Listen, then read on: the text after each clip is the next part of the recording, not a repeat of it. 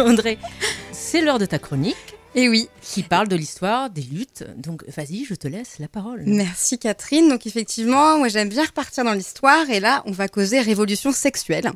Euh, donc mai 68, on connaît le contexte économique et politique plutôt favorable à la révolte, aux manifestations et un changement profond de la société voulu par tous, toutes, jeunes, étudiants, ouvriers, gauchistes.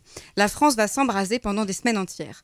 Mai 68, c'est aussi connu pour sa révolution sexuelle. Ces luttes menées par des hommes, des femmes, des hétéros ou des homos pour revendiquer des droits.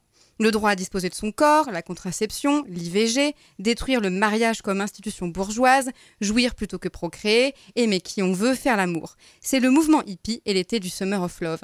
C'est aussi la création du MLF, du phare, Front homosexuel d'action révolutionnaire, des Gouines Rouges, dont on avait déjà un peu parlé dans une émission précédente. Révolution sexuelle parce que révolution sociale. Envie d'autres modes de vie, de sortir du patriarcat, de la domination masculine et de l'hétéronormativité.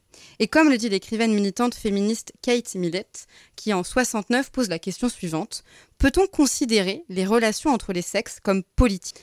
Sa réponse propose une définition du politique comme une somme des rapports de pouvoir et de force, par l'intermédiaire desquels un groupe de personnes en contrôle un autre. Donc oui, le sexe est politique, voilà pourquoi on parle de révolution. Mais finalement, qui dit révolution sexuelle dit pratique sexuelle ou encore éducation sexuelle. Et je me suis demandé comment ça se passait. Est-ce que vous vous rappelez de ce cours horrible où on apprend à mettre une capote sur une banane ou un pénis en polystyrène? On vous montre des images horribles d'IST on vous parle du vagin comme organe reproducteur, et moi je pense au stratagème qu'on utilisait à dos pour s'embrasser avec le jeu de la bouteille. Je pense au temps qu'il m'aura fallu pour un me rendre compte que non, je ne pissais pas par la vulve, mais par l'urètre, et que deux, le clitoris me permettait de jouir intensément, et que non, ce n'était pas sale de me masturber jeune adolescente à la barre de mon lit. L'éducation à la sexualité, c'est longtemps résumé à la procréation. je vois, je glisse un truc dégueulasse. L'éducation à la sexualité, c'est longtemps résumé à la procréation et à la fonction des appareils génitaux. L'abstinence ou le retrait étant les moyens de contraception les plus répandus. Dans les années 1900, on retient surtout les propos d'Alexandra Kollontai, une anarchiste féministe soviétique qui revendique la liberté sexuelle, l'amour, camaraderie.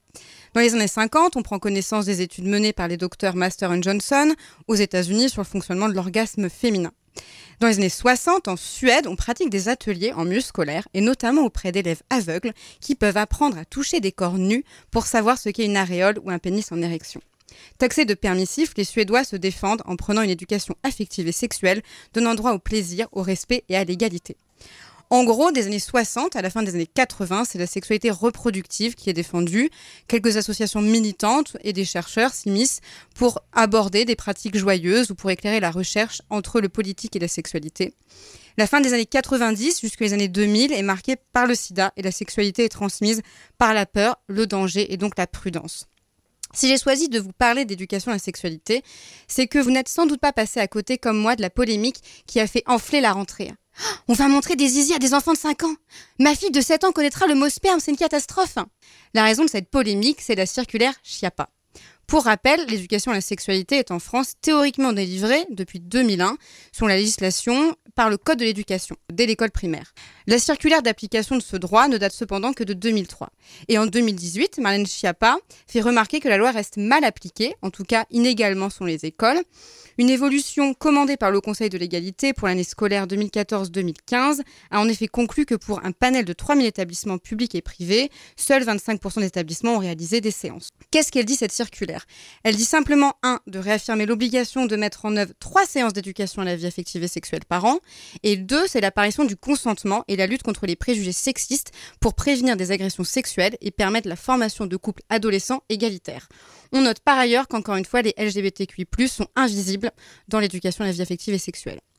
La polémique est venue des mêmes détracteurs de la fachosphère et religionsphère que pour les ABC de l'égalité qui avaient réussi à faire plier le gouvernement. On espère que là, personne ne pliera et qu'au contraire, on va se battre pour une éducation à la vie affective et sexuelle. Car il y a tellement de choses à dire et à montrer. Le clitoris en 3D, le développement de moulage de vulve et de pénis en silicone qui présentent la diversité des anatomies génitales. Enfin, je terminerai cette chronique pour rappeler que rien n'est jamais acquis pour toujours en citant les propos dangereux et moralisants du président du syndicat national des gynécologues obstétriciens en France qui, il y a quelques jours, a affirmé que l'avortement était comparable à un homicide. Pour une fois, je suis quand même d'accord avec la ministre de Santé Agnès Buzyn et euh, la secrétaire d'État Marlène Schiappa, qui a complètement réprouvé ces propos. Et je vous rappelle aussi que le 28 septembre, donc dans deux jours, c'est la journée mondiale pour l'IVG. Rappelons que c'est un droit fondamental. Alors, levons-nous femmes esclaves et jouissons sans entrave. Debout, debout. Debout.